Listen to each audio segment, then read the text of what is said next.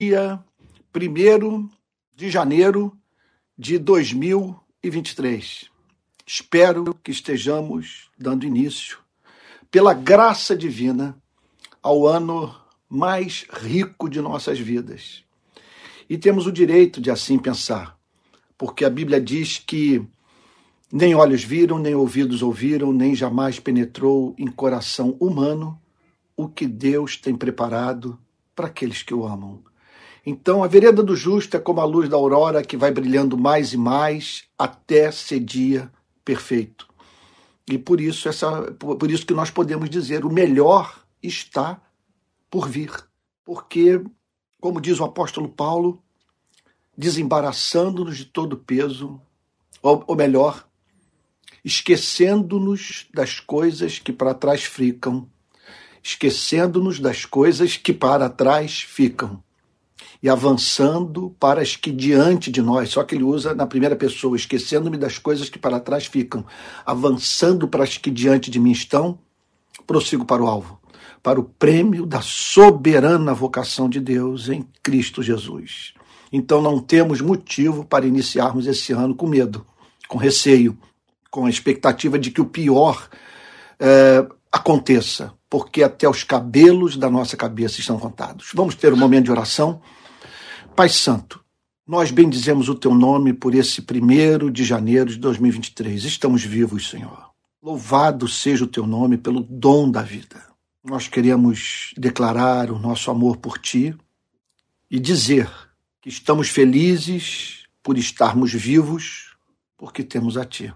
Não é vida que se viva aquela que não tem como fundamento, referência, como vínculo da felicidade o Senhor nosso Deus. Nós o queremos com todo o nosso ser, Senhor. Nossa alma tem sede de Ti. Nosso corpo o almeja. Senhor, Deus de toda graça, perdoa os nossos pecados, afasta da nossa vida as nossas transgressões, Senhor. Senhor, não leva em consideração o que ainda resta em nós do mundo, da carne e do mundo das trevas, Senhor. Ó Deus querido, aceita o nosso louvor pelo ano que se inicia, pelo dom de crermos e amarmos. Crer já é uma manifestação da sua graça, mas o amar, Senhor, é manifestação da sua graça especial. Senhor querido, nós pedimos que agora o teu Espírito abençoe essa exposição bíblica. Mais uma vez falaremos sobre a obra milagrosa, sobrenatural de Cristo.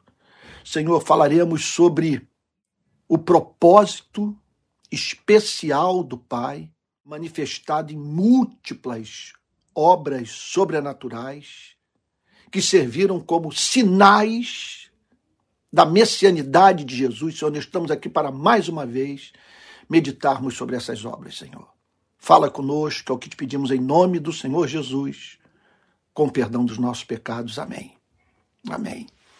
Irmãos queridos, o texto para o qual gostaria de chamar a atenção de todos nessa manhã é o que se encontra no Evangelho de Mateus, capítulo 28.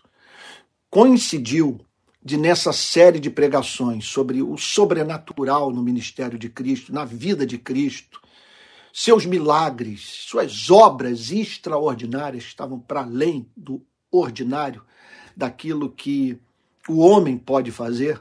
Sabe? Então, é, coincidiu de hoje nós tratarmos da obra extraordinária da vitória de Deus sobre a morte. O texto que fala, portanto, sobre a ressurreição do nosso Salvador. Eu vou pedir que você abra a Bíblia, sendo assim, em Mateus, capítulo 28, versículo 1. E que a graça de Deus nos ajude a partir de agora que a cabeça da serpente seja esmagada. Que Deus comunique a sua verdade ao seu e ao meu coração, em nome de Jesus. Tá bom?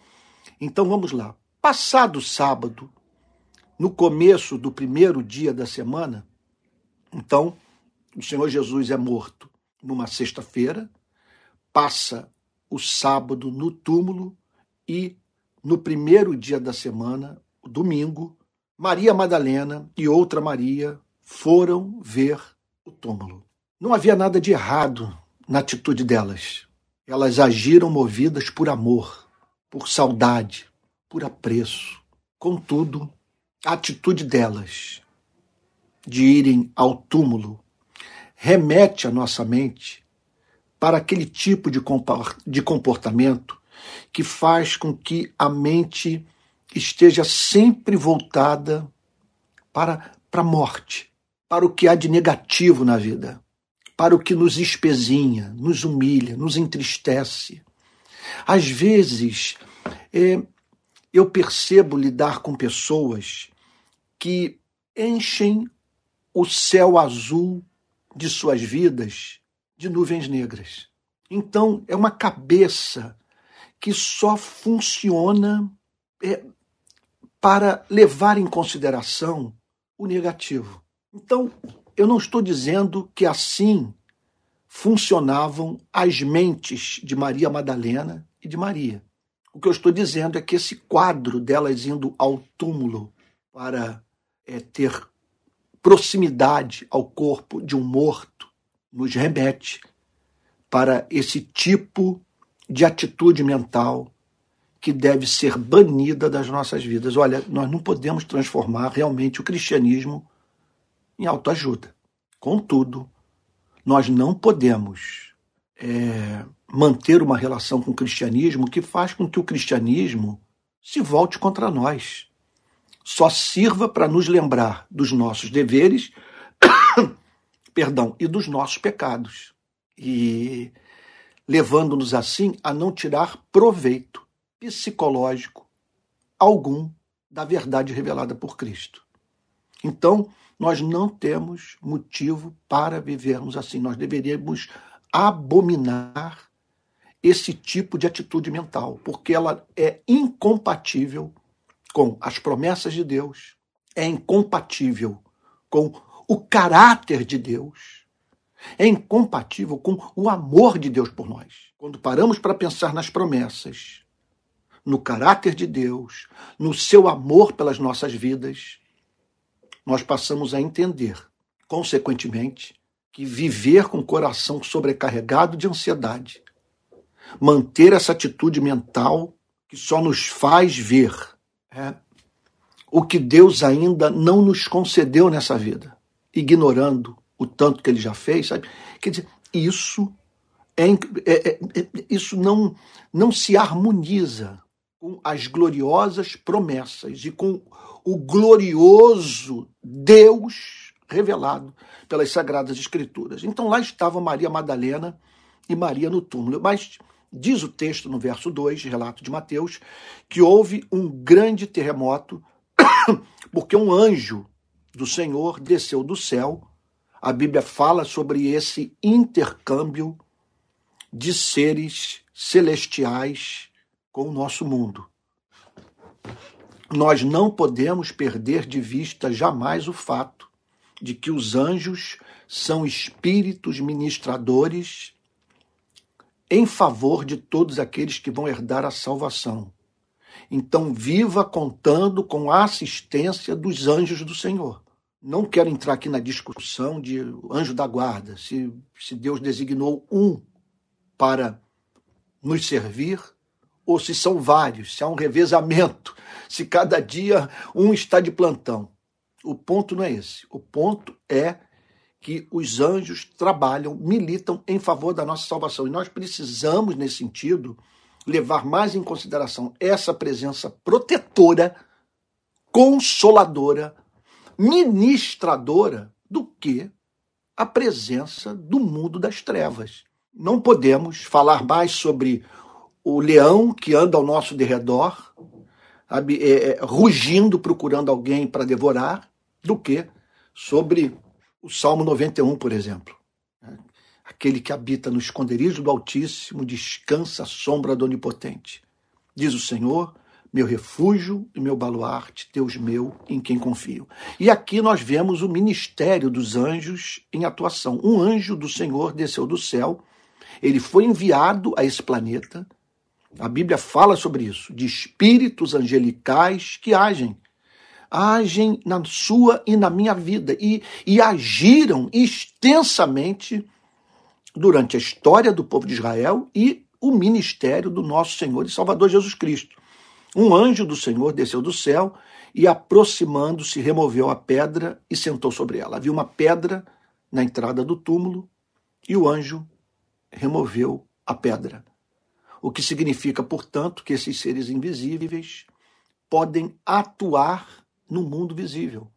Veja, numa relação de causa e efeito. E para se cumprir um plano eterno que envolvia a vitória da vida sobre a morte, a ressurreição do Filho de Deus, esse anjo enviado para remover a pedra, sem a mínima dúvida.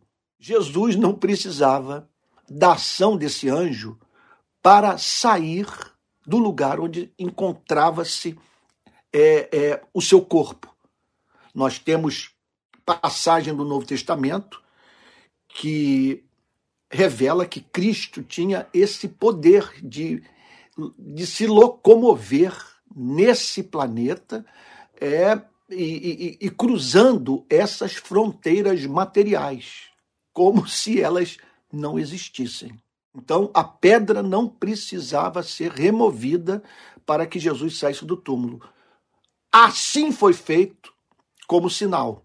Deus assim operou para solidificar a sua e a minha fé, a fim de que soubéssemos que foi uma ação divina, não uma ação humana. Nós não estamos diante de uma fraude, de uma história engenhosamente inventada e contada. Nós estamos perante algo que aconteceu no tempo e no espaço e que nos remete para uma outra lição espiritual, que é a relacionada a esse poder que remove da sua e da minha vida os obstáculos que nos impedem de sairmos de cenários de morte, de desesperança, a fim de vivermos a vida. Da mesma maneira que aquela pedra foi removida pelo anjo, Deus, no seu infinito poder, no amor ardente que ele tem pela sua vida, pode remover essa pedra que o tem privado de viver a vida que Deus designou para você. Então, o texto diz que o anjo desceu do céu e, aproximando-se, removeu a pedra e sentou sobre ela. O aspecto dele era como um relâmpago e a sua roupa era branca como a neve. Certamente, toda essa imagem é fruto da preocupação divina de adaptar a mensagem ao funcionamento da nossa cabeça. Aquilo que costuma é, operar profundamente na nossa mente no nosso coração.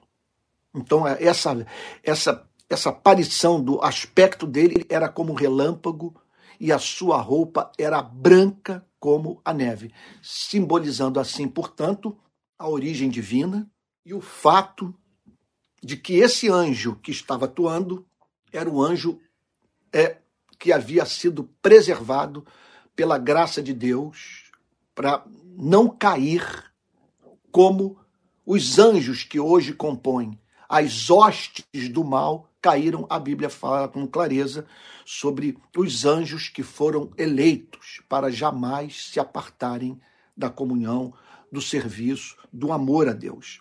Então o aspecto dele era como um relâmpago e a sua roupa era branca como a neve. Verso 4. E os guardas, com medo dos anjos, observe, portanto, que é possível essas operações sobrenaturais de Deus atingirem a vida de pessoas que não foram regeneradas, de pessoas que não nasceram de novo, que não tiveram encontro com Cristo. Deus pode fazer isso. Essas manifestações sobrenaturais não são a garantia da conversão de quem quer que seja. É necessário que a experiência espiritual seja decodificada pelo Espírito Santo, a fim de que se torne salvífica. Então, temos que perder de vista essa ideia de que se alguém vir um, um, um paralítico andar, sabe, um cego miraculosamente voltar a enxergar, sabe? Enfim, uma obra dessas é, surpreendentes é, do poder divino, que, que essa pessoa necessariamente se, se converterá, isso não tem, é, assim, o mínimo fundamento nas Sagradas Escrituras. É, tudo depende dessa obra do Espírito Santo que nos permite fazer a leitura adequada da vida, e isso a partir dessa mudança de, de, de, de lente operada pela graça de Deus no espírito humano, que permite ao homem a enxergar aquilo que não conseguiria ver de uma outra forma. Então, o aspecto dele era como um relâmpago, a sua roupa era branca como a neve. Os guardas, com medo do, do anjo, tremeram e ficaram como se estivessem mortos. Nós estamos aqui perante uma outra lição extraordinária. A morte de Jesus não foi a morte de um indefeso, de um perseguido político, como muitos costumam falar, embora isso esteja envolvido. É, quer dizer, é, que inevitavelmente teve que ser morto, porque não havia como é, ele, mais os seus onze amigos, enfrentarem todo o poderio ali usado pelo Império Romano, visando a destruição, quer dizer, a, a, a, a condenação, a prisão, tortura, a crucificação e a morte de Jesus. É importante que nós entendamos que Deus poderia ter impedido a crucificação. Esse texto prova. Portanto, em última análise, conforme ressalta o grande teólogo inglês John Stott, Jesus não foi morto por causa da inveja da liderança religiosa judaica, pela covardia de Pôncio Pilatos ou pela crueldade dos soldados romanos. Ele foi morto pelo Pai. É, ele foi morto em razão do amor que o Pai tem por você e por mim. Na verdade, o Pai, com a morte de Cristo, ofereceu a si mesmo um sacrifício capaz de torná-lo propício a você e a mim. O Novo Testamento ensina com clareza que a ira de Deus foi desviada do, do, do, do homem e foi canalizada para a vida de Jesus, de modo que a mensagem do Evangelho nos apresenta uma verdade que o homem só ousou proclamar por ter sido fruto de revelação. Que verdade é essa? Que Deus puniu os nossos pecados nele, na pessoa do seu único filho. Então, o texto fala que os guardas, com medo do anjo, tremeram e ficaram como se estivessem mortos. Por isso que nós não devemos ficar amedrontados quando o homem se levanta contra a nossa vida. Nós não devemos temer aqueles que não têm o poder de lançar o nosso corpo, a nossa alma no inferno. Porque olha só, todos aqueles guardas, é, provavelmente estavam aqui guardas que participaram do episódio da crucificação, sabe? e que diante dessa presença do exército do rei do universo se desconjuntaram. Isso em razão de haver no cosmos um poder maior do que o poder da criatura. Isso, me perdoe por estar falando essas obviedades, mas é de grande importância nesse início de ano que nós, porque veja, porque que, que nós entendamos que as instituições humanas, os agentes do poder público, os homens, sejam quais forem, não são capazes de fazer oposição ao Senhor dos Exércitos. Então, um hebreu naqueles dias que olhava para aquele, para aqueles guardas se via ali diante de um poder inconteste, de um poder é, é, que não poderia ser sobrepujado, subjugado, ao qual só cabia a Israel, a esse poder, se sujeitar. Aqui nós aprendemos, contudo, que basta Deus manifestar o seu poder para que esses que se nos apresentam como detentores da capacidade de determinar o destino da nossa vida, subitamente em razão da manifestação do poder de Deus, se comportem como crianças indefesas. Então, observem: os guardas, com medo do anjo, tremeram e ficaram como se estivessem mortos. Eles não temeriam se estivessem diante de um soldado de uma outra nação. Eles não se comportariam assim se estivessem diante de um apóstolo Pedro armado. Mencionando o apóstolo Pedro por causa do ato de insanidade praticado por ele de cortar a orelha de um servo do, do, do, do sumo sacerdote, um homem de nome Malco. É, é uma das passagens que mais nos ajudam a entender o porquê do cristianismo ser contrário ao armamentista, essa cultura hoje presente nas igrejas do nosso país. Então, os guardas, diz o texto, tremeram e ficaram como se estivessem mortos.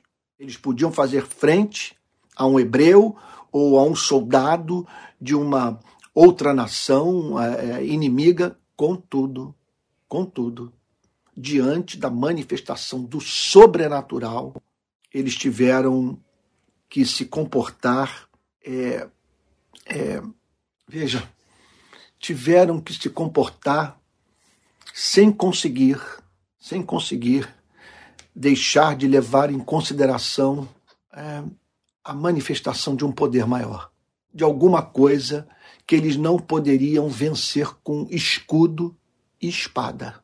O texto prossegue dizendo: Mas o anjo, dirigindo-se às mulheres, disse: Olha que mensagem extraordinária para esse início de ano.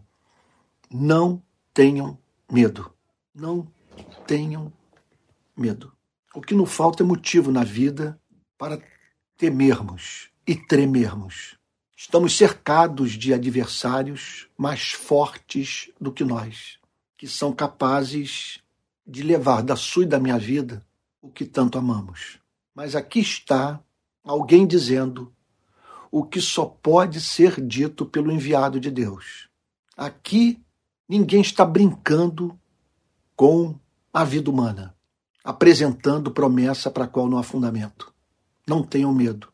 Eu posso contra-argumentar, mas como não temer diante é, dos fatos da vida, da fragilidade da minha existência, dos Golias que me cercam, mas quando é o anjo de Deus dizendo em nome do Criador do universo que nós não devemos temer, a nós nos cabe acolher com fé a exortação por sabermos que ela tem fundamento e que não há contraponto que a voz do desespero possa fazer a uma declaração como essa. Não tenham medo.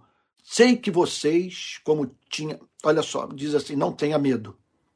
Sei que vocês procuram Jesus, que foi crucificado. Os anjos, portanto, sabem do que acontece na vida da igreja. Sei que vocês procuram Jesus, que foi crucificado. Sei que vocês estão procurando o um morto. Sei que vocês estão procurando alguém é, de quem é, carregam doce lembrança. Sei que vocês procuram a pessoa que mais amaram na vida e que, contudo, foi morta e que está sepultada.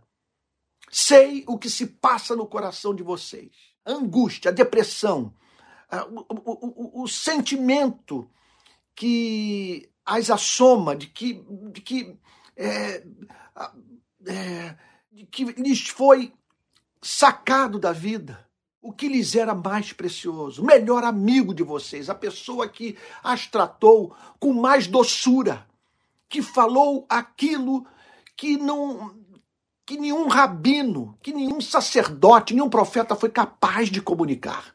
Não tenham medo. Sei que vocês procuram Jesus, que foi crucificado, que foi morto. Olha só, ele não está aqui. Essa é uma declaração extraordinária. Ele não está aqui. Portanto, primeira lição que nós aprendemos aqui: nada de lidarmos com Cristo morto, nada de irmos para a Bíblia para tão somente encontrarmos consolação das palavras de um Cristo que não venceu a morte.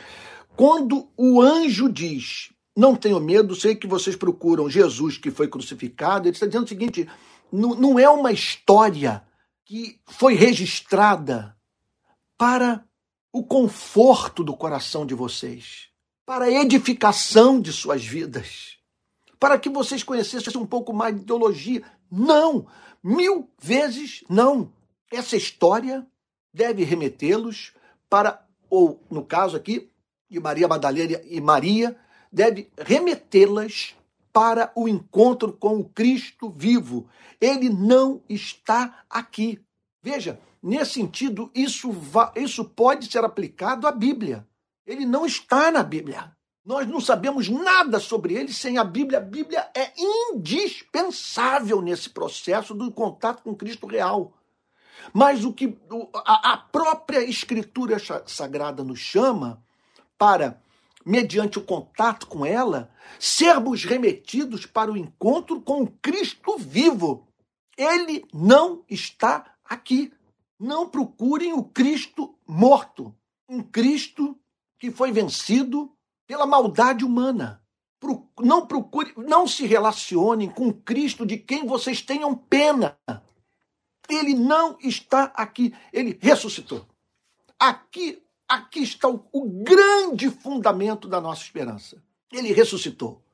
Em última análise, é, eu estava outro dia conversando com um amigo, ele me apresentava algumas questões é, é, espirituais, é, envolvidas também com um pouco de filosofia e tal, e, e eu, ao ouvi-lo, eu, eu, eu tive a impressão que esse querido amigo estava perdendo seu tempo com questões para as quais não há resposta, ou com problemas intelectuais que, é, é, sabe, cuja solução, ou suposta solução, em nada é capaz de modificar a nossa vida. Ou problemas que nem se constituem problema. São simplesmente questões criadas pelo homem e que não dizem respeito ao que de mais importante existe na vida. Simplesmente, no meio da conversa com ele, eu disse o seguinte: olha, o fato é que esse mundo está cheio de gente pobre, de gente na miséria, carente da solidariedade humana, e você e eu vamos morrer. Então, vamos tratar de questões relacionadas ao exercício da misericórdia, o socorro que devemos prestar a uma humanidade aflita, diz Mateus capítulo 9. Vendo ele as multidões, compadeceu-se delas porque estavam aflitas e exaustas, como ovelhas que não têm pastor. Então, essa é, nós temos que procurar responder questões que tenham a ver com esses dois grandes problemas, entre outros, mas naquela conversa eu citei esses: a miséria humana, quantidade de ser humano carente da misericórdia, da solidariedade, da compaixão da igreja, e em conexão a isso, o problema da brevidade da nossa vida, é, sabe? A, a questão, a, a grande questão é essa, que nós duramos pouco. E nós precisamos de esperança e vamos procurar fundamentar essa esperança de modo que encontremos sentido na nossa existência, e encontrando sentido, encontramos esperança, encontrando sentido e esperança, possamos arregaçar as mangas e ir à luta, a fim de fazer com que pessoas encontrem, por meio da ação da igreja, aquilo que não conseguiriam obter de uma outra forma. Então, ele não está aqui, ele ressuscitou. Olha, Permita-me falar da, da, forma mais simples que, que alguém pode é, é, assim comunicar uma verdade como essa. Se Jesus ressuscitou, nossos problemas estão resolvidos. Se Jesus ressuscitou, entenda. Se Jesus ressuscitou, no final vai ficar tudo bem. O nosso maior adversário, o nosso grande inimigo, o que debocha de nós, o que debocha de nós nos nossos momentos de felicidade, pois é na hora da alegria maior que nos vem a lembrança de que cedo ou tarde nós teremos que nos afastar de tudo e de todos que amamos. E aí vem a Bíblia e afirma que o Senhor Jesus venceu a morte. Ele ressuscitou. O que significa, portanto, o seguinte: a última palavra do universo não está com a morte, está com Deus vivo, que dá vida ao que encontra-se morto. Outro ponto de grande importância. O poder de Deus é maior do que o poder da entropia. Não há, Deus não tem rival no universo. Vale a pena também lembrar que o nosso maior problema foi resolvido naquela madrugada de domingo. Jesus venceu a morte. Eu me lembro daquela história contada pelo o testemunho de John Flavel. Tem no espírito do apóstolo Paulo, quando o apóstolo Paulo declarou que onde está a morte, a sua vitória. É, 1 Coríntios capítulo 15, onde está a morte, o seu aguilhão. Quando Paulo debocha da morte. Quando Paulo brinca com a morte. Então, João Flavel conta que ao ser batizado com o Espírito Santo, ele contemplou naquele batismo o rosto amável da morte.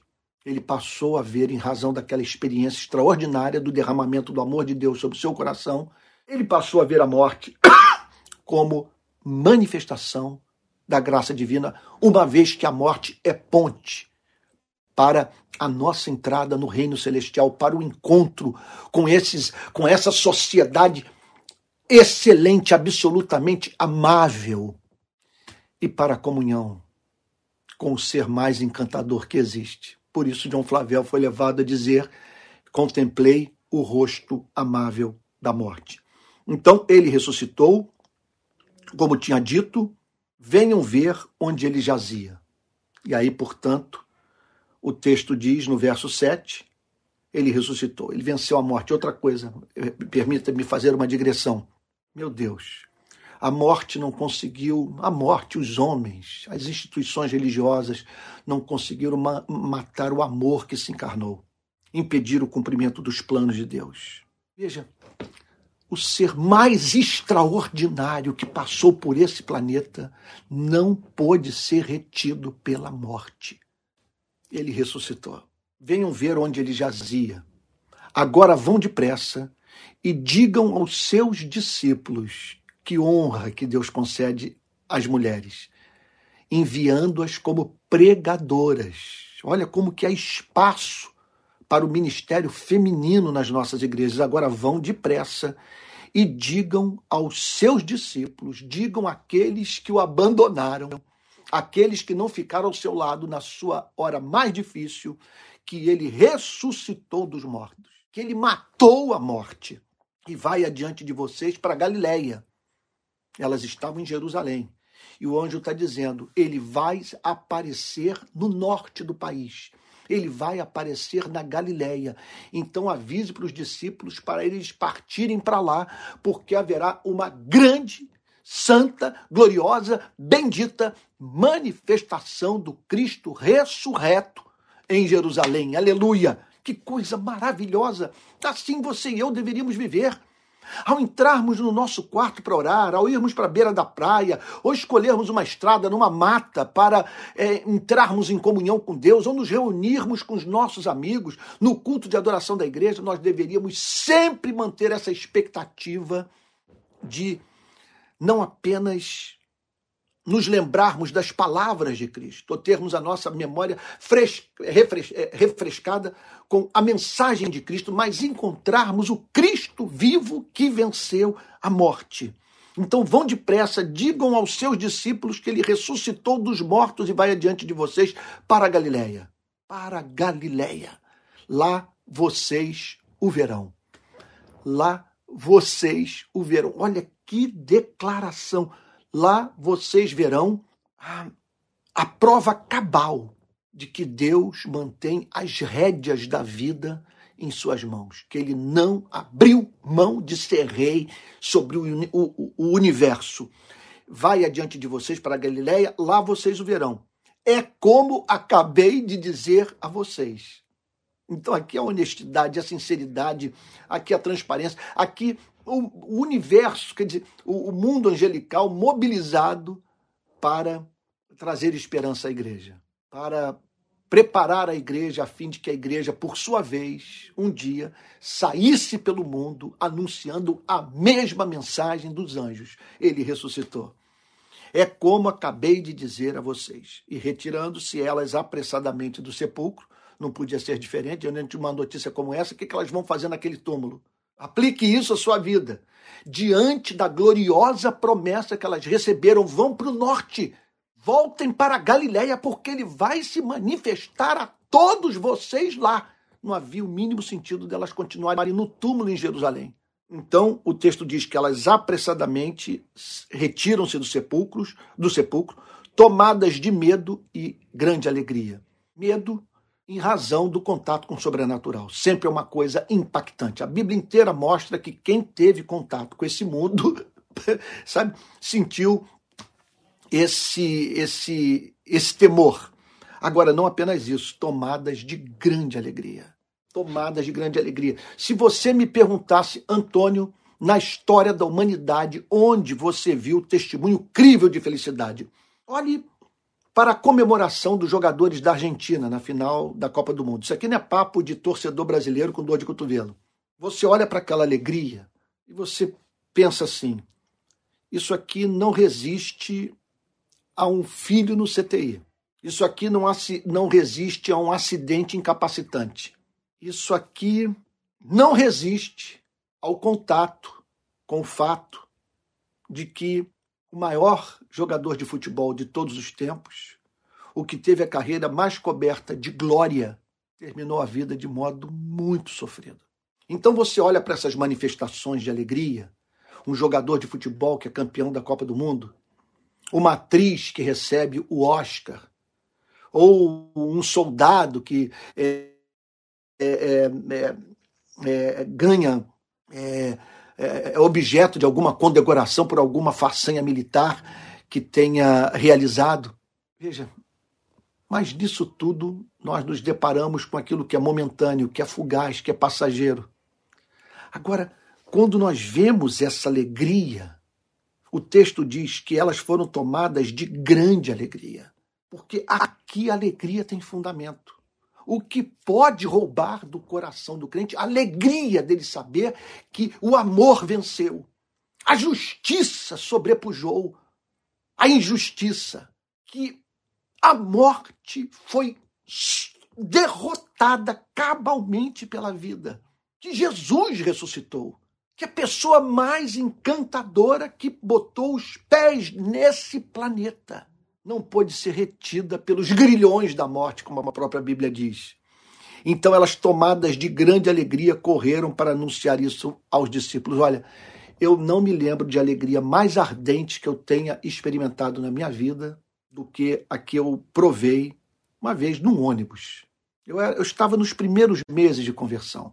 E ali, naquele ônibus, eu me tornei absolutamente certo da ressurreição de Cristo. Eu não tenho como descrever a alegria, porque ficou claro para mim que se ele ressuscitou, eu podia ter esperança. E uma esperança não suscetível aos ataques da dúvida, porque trata-se de uma esperança que tem fundamento. E o fundamento é o caráter de Deus, o poder de Deus, sabe, as promessas de Deus e o Cristo vivo que derrotou o principal adversário da minha vida. Então, Verso 8: E retirando-se elas apressadamente do sepulcro, tomadas de medo e grande alegria, correram para anunciar isso aos discípulos. E eis que Jesus veio ao encontro delas e disse: Salve. E aí vem o Senhor Jesus ao encontro delas. Você tem ambição maior na vida do que essa? A ambição de você ter um encontro com Cristo que venceu a morte. Que é, esse seja o grande objetivo da sua vida em 2023. A Bíblia promete: aqueles que me amam serão amados do meu Pai, e eu também os amarei e me manifestarei a eles. Creia nessa promessa que você pode provar de uma manifestação do Cristo ressurreto, a ponto de você se ver como Maria, que é dada aos pés do Senhor Jesus, banhando os pés do seu Salvador com suas lágrimas e os enxugando com seus cabelos, quebrando o vaso de alabastro com guento eu não sei como que podemos ter ambição maior na vida do que essa. Estarmos diante do Cristo vivo, dizendo para ele o que jamais falamos, expressando um novo amor, um cântico igualmente novo nos nossos lábios. Salve! E elas, aproximando-se, abraçaram os pés dele e o adoraram. Olha, não procure imagem mais emblemática do que essa sobre a experiência da autêntica felicidade. Não há nada maior do que isso. Quer dizer, não. É meu Deus, não fique assim, absorto, embasbacado, sabe, diante dessas manifestações de felicidade, tais, é, tais como as que eu acabei de usar nessa mensagem. O jogador de futebol ganhando a Copa do Mundo, a atriz é, é, recebendo Oscar, o soldado uma condecoração. Não há nada que sobrepuja a essa alegria de você encontrar o Cristo ressurreto. Eis que Jesus veio ao encontro delas e disse: Salve. E Jesus as saúda, e elas, aproximando-se, abraçaram os pés dele e o adoraram. A maior prova de que ele é filho de Deus e Deus também. Ele aceitou a adoração. Paulo, Pedro, João, nenhum discípulo aceitaria um comportamento como esse. Mas o Senhor Jesus aceitou porque elas estavam diante de alguém digno de ocupar os seus pensamentos por toda a eternidade. Então, o que justifica um comportamento como esse? Abraçar os pés de um ser humano e o adorar. O que justifica é a beleza de Cristo. É a união da pessoa divina com a pessoa humana. É o amor de Cristo, é a excelência do caráter de Cristo, é o fato de Cristo ser o Filho de Deus. Então, aproximando-se, olha só, o texto diz: aproximando-se, abraçaram os pés dele e o adoraram. O que, é que você está procurando? Eu pergunto para mim: qual vai ser o grande vetor da minha vida em 2023? Eu não posso ter ambição na vida maior do que essa, do que estar aos pés do Cristo ressurreto, o adorando. Então faça isso. Fuja do pecado. Leia as sagradas escrituras em espírito de oração. Separe tempo para ser santo. Busque a companhia de pessoas que querem ser batizadas com o Espírito Santo. Participe da ceia do Senhor, ouça a pregação da palavra de Deus, leia a biografia dos santos de Deus, leia boas obras devocionais, alimente sua alma, vá para Galiléia, aguarde essa manifestação.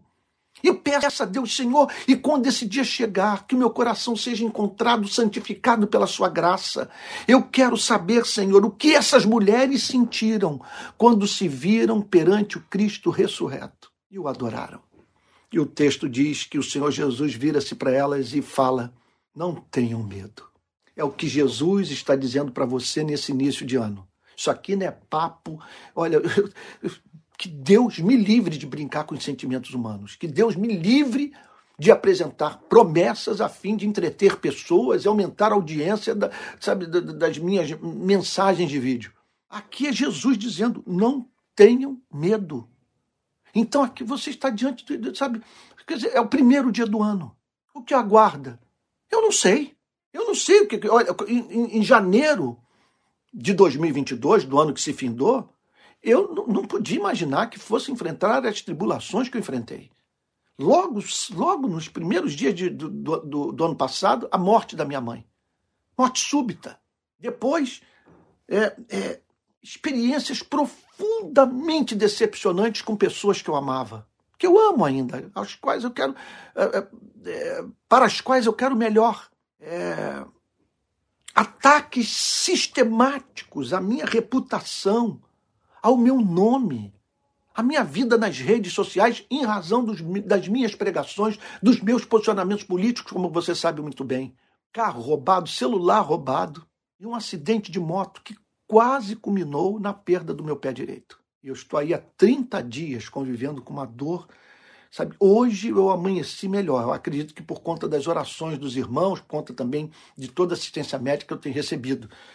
Mas que mês difícil para mim foi o mês de dezembro. Uma coisa acontecendo atrás da outra no meio de mundo de contrariedade. Olha, não sei o que, que me aguarda. Eu não posso dizer que pelo fato de 2022 ter sido um ano pesado para mim, o mais difícil da minha vida, que as coisas ficarão fáceis em 2023. Agora, de uma coisa eu estou certo, eu não tenho motivo para ter medo, porque todas as coisas cooperam para o bem daqueles que amam a Deus, daqueles que foram chamados segundo o seu, o seu propósito. Eu não tenho que temer. Uma coisa, portanto, eu sei: bondade e misericórdia me seguirão todos os dias da minha vida e habitarei na casa do Senhor para todo sempre. E você sabe que ao falar sobre mim, eu estou falando sobre você, porque você é meu irmão. E o amor que Deus tem por mim é idêntico ao amor que ele tem por você. E vão dizer aos meus irmãos que se dirijam a Galiléia e lá eles me verão. A maravilha de ser cristão é ter uma mensagem a proclamar ao mundo. Uma mensagem a proclamar ao mundo. Nós estamos, portanto, perante a manifestação da verdadeira felicidade, que só pode ser comunicada à alma humana pelo Cristo, que venceu a morte. Vamos orar? Pai Santo, obrigado pelos efeitos terapêuticos, consoladores, santificadores dessa passagem de Mateus 28 na nossa mente e no nosso coração. Pai Santo, Pai Santo, não nos prive da companhia de Jesus. Não queremos apenas conhecer a Bíblia, Senhor. Nós queremos conhecer o Cristo, o Cristo real, Senhor, e o amar ardentemente, Senhor. Ajude-nos a ter a percepção do Cristo ressurreto e cair aos seus pés como Maria Madalena e Maria, e a Ele o adorar em espírito e em verdade. Senhor, nós queremos te dizer nesse primeiro de janeiro de 2023 que essa é a nossa maior ambição de vida e pedimos graça, ouça essa oração hoje, Senhor. Pedimos graça para que possamos tomar as decisões que precisam ser tomadas em nossas vidas, pela Sua graça, para que possamos, Senhor, ter o um encontro na Galileia da nossa vida com Cristo ressurreto. No nome de quem oramos, com perdão dos nossos pecados. Amém. Irmãos queridos, é, eu me encontro fora do país, então é, eu vou passar algum um tempo fora da nossa pátria, buscando direção, renovação após esse ano complicadíssimo que eu vivi. Eu conto com sua oração para que Deus mostre o caminho que eu devo tomar. Uma coisa é certa, é minha intenção, e eu falo assim porque é muita gente me acompanhando e é importante que os irmãos obtenham informação sobre o rumo que aqueles aquele que os irmãos consideram pastor de suas vidas, está dando sua vida, está tá dando ao seu ministério. Então, o que é certo é que eu vou me dedicar ao podcast com meu filho Pedro, que eu vou escrever, se Deus permitir, o meu comentário sobre a carta de Paulo aos Colossenses e Filemon, uh, que eu vou continuar pregando domingo de manhã e domingo à tarde no culto da rede de pequenas igrejas e liderando o trabalho do Rio de Paz. Tá? Então é isso, eu estou precisando ouvir mais ainda a voz de Deus, porque tem outras perguntas que eu estou fazendo, aguardando resposta. É, hoje à noite, hoje às 18 horas, eu estarei novamente com vocês. 10 horas, horário daqui. E, e, e 18 horas, horário do Brasil. Mais um, uma transmissão online sabe, do culto da rede de pequenas igrejas, ok? Então, Hoje, às 18 horas, estarei novamente trazendo mais uma exposição bíblica sobre uma das parábolas, uma das metáforas do Senhor Jesus. Tá bom? Gente querida, aqui eu vou ter que encerrar logo, porque aqui onde eu me encontro são cinco para as três. A minha família está à mesa almoçando com amigos nossos e e eu tenho que voltar para lá, que eu abandonei todo mundo na hora do almoço, para poder estar aqui com os irmãos. É, então é certo que hoje à noite estarei novamente, às 18 horas. Eu peço perdão aqui também, porque eu tomei assim é, a cabeça. É, é, depois de um ano tão desgastante, precisando se tornar mais ágil, eu estou encontrando uma dificuldade é, nos últimos dias de falar em público, sabe? Eu não estou encontrando aquela uma, uma desenvoltura de, de pensamento que eu já encontrei. Mas eu acho que isso é muito por conta do cansaço. As dores também no pé. Você não tem ideia, é como se fosse uma faca entrando no meu pé. Tamanha dor. Tomei vários pontos, antibiótico também, meu Deus do céu, que luta. E, e eu também estou usando um aparelho no dente para correção aqui dos meus dentes, o que dificulta ainda mais a minha dicção. Eu peço perdão a todos por isso. Olha, se você quer colaborar com a rede de pequenas igrejas, eu vou passar para você o número, o, o, o, nosso Pix. Se você depositar o dinheiro nesse Pix, vai cair na conta da rede de pequenas igrejas. O Pix é o seguinte: pixrpi22 gmail.com pixrpi22 gmail.com Mais a pouco, daqui a pouco, essa mensagem vai ser salva e eu vou inserir a, a eu vou inserir os links dos cursos que eu estou oferecendo, vou botar nos comentários e também na descrição desse vídeo. Tá bom? Vou compartilhar o link dessa mensagem é, nas. Na, eu vou compartilhar o, o link dessa mensagem nas minhas demais redes sociais. E peço que você faça o mesmo, tá bom? É, tem gente perguntando se eu estou fora do Brasil. É, eu estou fora do Brasil. Uh, eu me encontro na casa de uma amiga que está me recebendo na cidade de Palermo. Então, está é, sendo um tempo bom. Tá? Palermo, na Itália. Né? Está sendo muito bom. Outro amigo me ofereceu uma casa para eu pra, pra, também para me acolher em Portugal. Então, estou fazendo aquele turismo assim que as minhas condições financeiras que se tornaram um pouquinho mais complicadas é, me permitem fazer depois de quatro anos sem férias. Eu não gosto de ficar falando porque é tudo que todos os passos que eu tenho dado são monitorados e, eu acabo me tornando objeto de muita é, crítica por qualquer coisa que eu faça. E aí você faz um comentário como esse, está viajando, está fora do seu país e tal, acham que você está vivendo uma vida nababesca que não é mesmo o que está acontecendo comigo. Sabe? Então, é isso. Tá? Vamos receber a benção apostólica.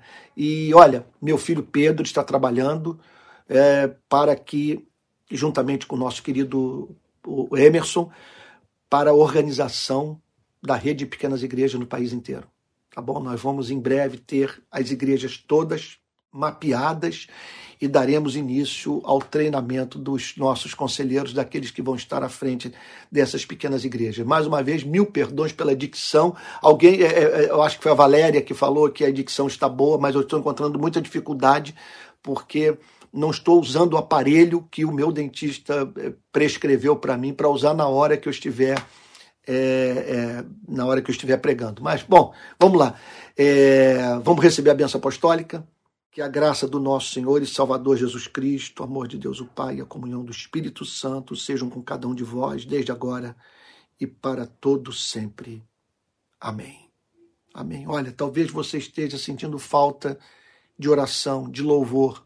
Por favor, o meu papel aqui é pregar a palavra o louvor nada o impede de agora, após a pregação, você cantar duas ou três canções com seus irmãos, ter alguém com violão, nada impede você ter comunhão com os irmãos, ter um pouquinho mais de oração, ainda mais que o nosso culto é um, é um culto muito enxuto.